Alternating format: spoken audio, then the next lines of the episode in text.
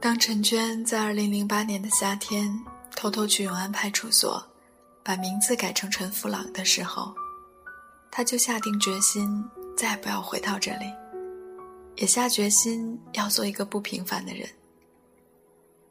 永安这些天总是灰蒙蒙的，烟尘呛人。动迁队把那一片的街区拆了大半。妈妈立在那废墟般的灰暗背景里，向陈娟挥手送别。那场景有日薄西山的苍凉感。陈娟扭头快步走，心里又哀伤又怨恨。她觉得每一个从永安出来的人，快乐的时光都特别特别的少。那年夏天接近尾声的时候，陈娟揣着录取通知书和她崭新的身份证，搭上了去北京的火车。一切都是那么的美好。除了他爸那个毛栗子在额头上留下的淡淡的淤青有一些煞风景，可他还是很开心，终于是一个没有故乡的人了。从此以后，他向人介绍自己都是：“你好，我叫陈夫朗，英文名是薇薇安。”可是据说取这样一个英文名字的女孩子，都格外虚荣，并且与钱有好运。在遇到叶小思以前，弗朗一直在犹豫，他到底要选择一个什么样的男朋友？是有趣，还是有钱呢？前者每天都能逗他笑，而后者买的一个包包可以让他快乐上几天。然而在叶小思以后，他简直对以前的那些沾沾自喜感到羞耻，那些开心肤浅如碎玻璃渣，折射了阳光。也不是钻石的璀璨。叶小思不一样，叶小思带给他的是快乐，那种快乐源于对他的改造。她终于变成了当得起陈福朗这个名字的风情万种的小女人。他觉得他和叶小思那不是恋爱，而是风花雪月。谁不是这样呢？总觉得这个人天下再无第二。都以为爱人的指尖悬挂星星，他碰过的一切都能点石成金。但有一天你醒了，你就会发现，石头还是石头。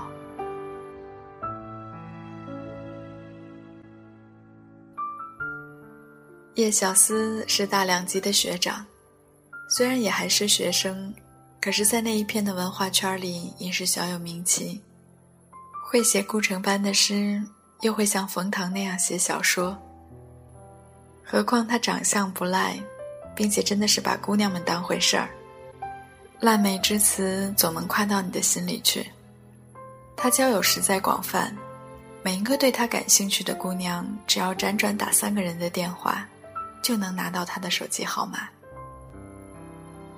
弗朗认识他的时候，已经是零八年的年关。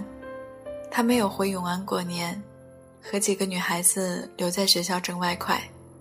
他个子高，身段面容也好，总能找到那些汽车模特、淘宝屏模、会议司仪这类钱赚的漂亮也多的兼职。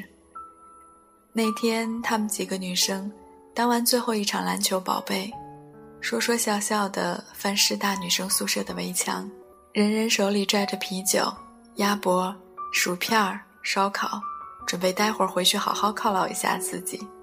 远远见着几个走过来的男生勾肩搭背，唱着不着调的歌，还是听得出是汪峰的《北京北京》。这首歌在一二年的时候因为北爱红遍大江南北，可是，在零八年的时候，爱这首歌的青年人之间，还是会生出惺惺相惜的微妙感觉。那仿佛是一个暗号，连接他们这些同类人。弗朗的姐妹中，有人与男生中的一人是旧识，当下一拍即合，哥哥带你们去喝酒、吃肉、涮火锅。男生们豪情万丈的模样，弗朗如今想起那晚的情景，真的如电影画面，走进了姜文或者是娄烨的镜头，一行人浩浩荡荡的。穿行在北京的老胡同里，男男女女，围着那一口泛着暖意的铜锅，哈着热气，喝酒吹牛。他们被酒精和荷尔蒙浸过的眼神都是亮晶晶的。叶小思和弗朗看了一眼对方，都似不经意的划过，可是谁知道，他们心里燃起了幽蓝金纯的火焰。有些人注定是要在一起的，弗朗那个时候这么想。喝到近天亮的时候散场，走出巷子的时候才发现，外面下起了雪。男男女女据刚才的情谊，已心照不宣地分了组。叶小思被夹在弗朗和另一个女生中间，他们深深浅浅地走着，散落的歌声一如身后零落的脚印。我们在这里欢笑，我们在这里迷惘，我们在这里活着，也在这里死去。北京，北京。叶小思被泥泞的雪滑了一跤，他伸出手，紧紧拽住了弗朗冰冷的手。那迷离的一眼，电光石火，他也醉意朦胧的笑了。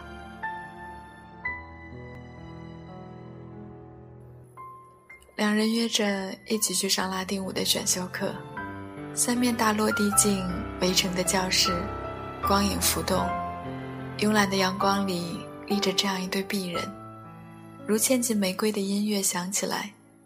叶小思是舞蹈高手，扶起弗朗细细的腰身，轻轻的摇摆，截取他的一颦一笑，玩笑道：“你这个名字取得真好，弗朗，弗朗，可以直接用作艺名。”周围有女生小声的议论：“看，那是叶小思和陈弗朗。”弗朗沉醉地闭上眼睛，耀眼温柔的阳光落在他的身上，他觉得自己整个人都是饱满而透明的，牵动一下，都要碎得满地都是。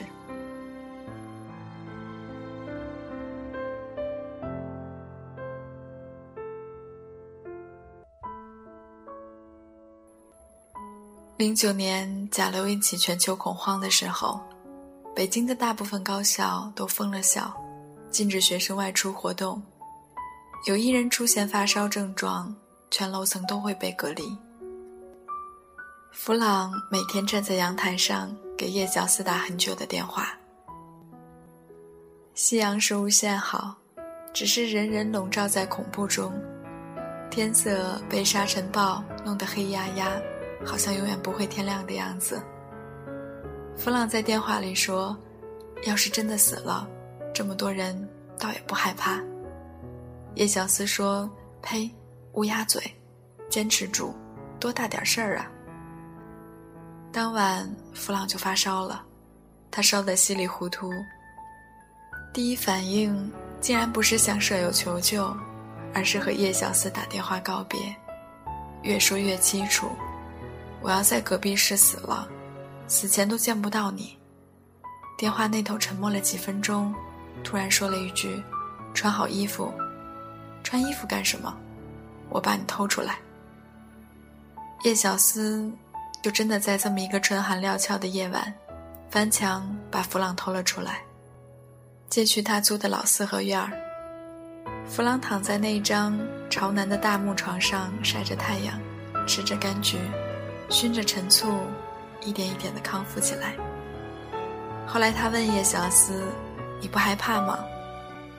他皱了皱眉：“你不是老说我泡妞鱼肉青春不得好死吗？”叶小思顿了顿，又说：“其实那个时候，我就想到，你一个人肯定会害怕。”二零零九年，外面的世界那么多人死去，少数人成为英雄。而他们两个的小世界，有现实安稳的意味。谁都没有大野心、大抱负了，就是想活着，不孤单的活着。叶小思和弗朗用囤着的大白菜涮火锅，招几个老朋友来喝酒打麻将。人散去，满地的狼藉不会去收拾。两个人抱着，赖在沙发里看新闻。弗朗觉得很满足。一场战争给了白流苏一个丈夫，那么如果一场甲流能让他和叶小思相依相偎的话，那么老天欠他的快乐，就全部都还回来了。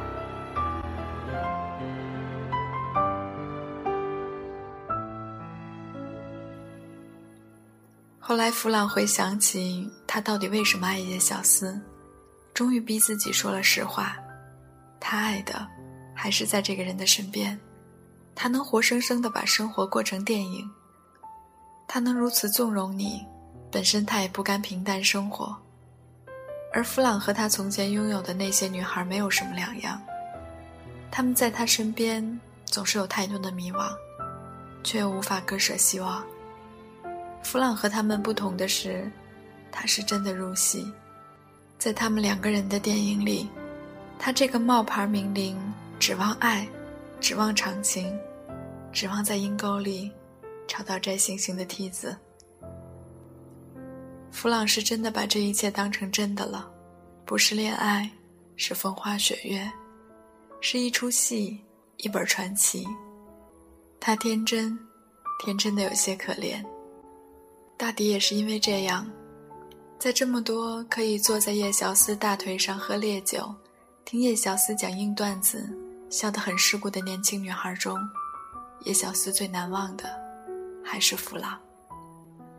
弗朗记得叶小思和他提出分手时说过一句话，他说：“零九年那个时候，我对你是真的。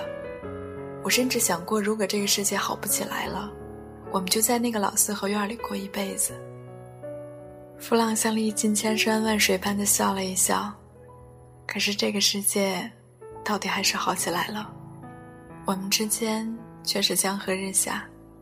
算了，我不会再求你，有你刚才那句话，就够了。弗朗毕业以后，一个人又在北京漂了两年，再也没有哪座城市，比这里更让人产生“我一飘零久”的身世凄凉感。一二年的时候，他终于还是选择了回永安。十八个小时的卧铺车厢里，小电视里在放《北京爱情故事》。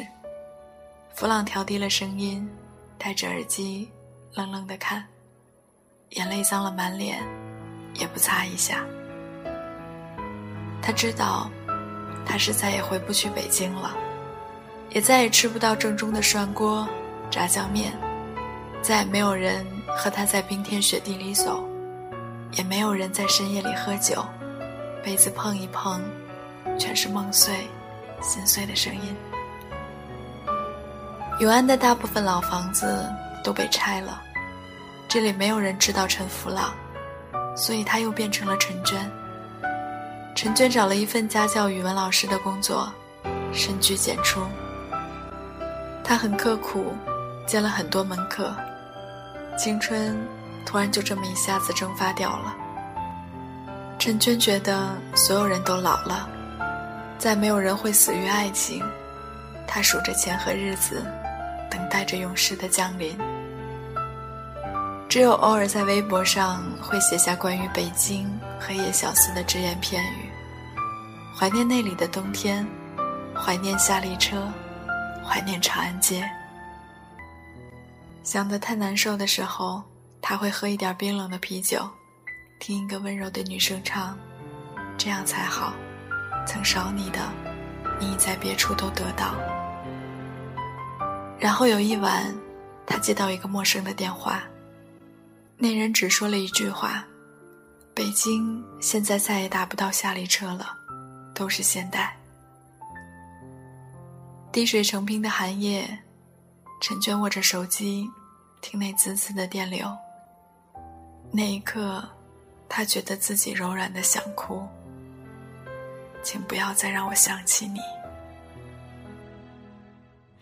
大雨过后的眼泪，挂在装满回忆的橱窗，我却不想忘遗忘那些心碎的形状。记忆是一个行到世界流浪，我让悲伤都装上翅膀，再见了，就不能倔强，该忘了。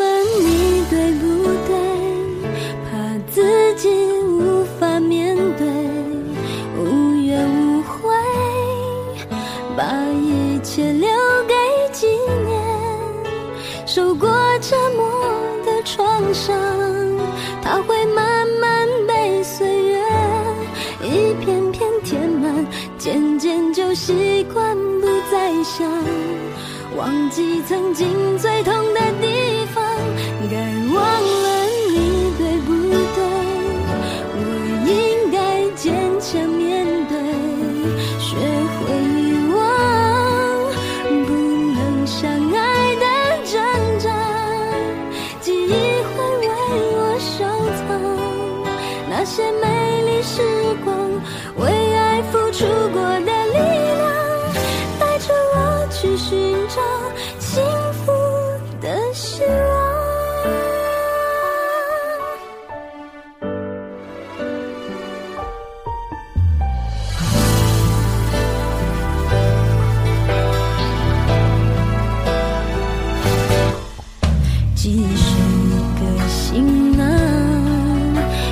着我到世界流浪我让悲伤都装上翅膀再见了。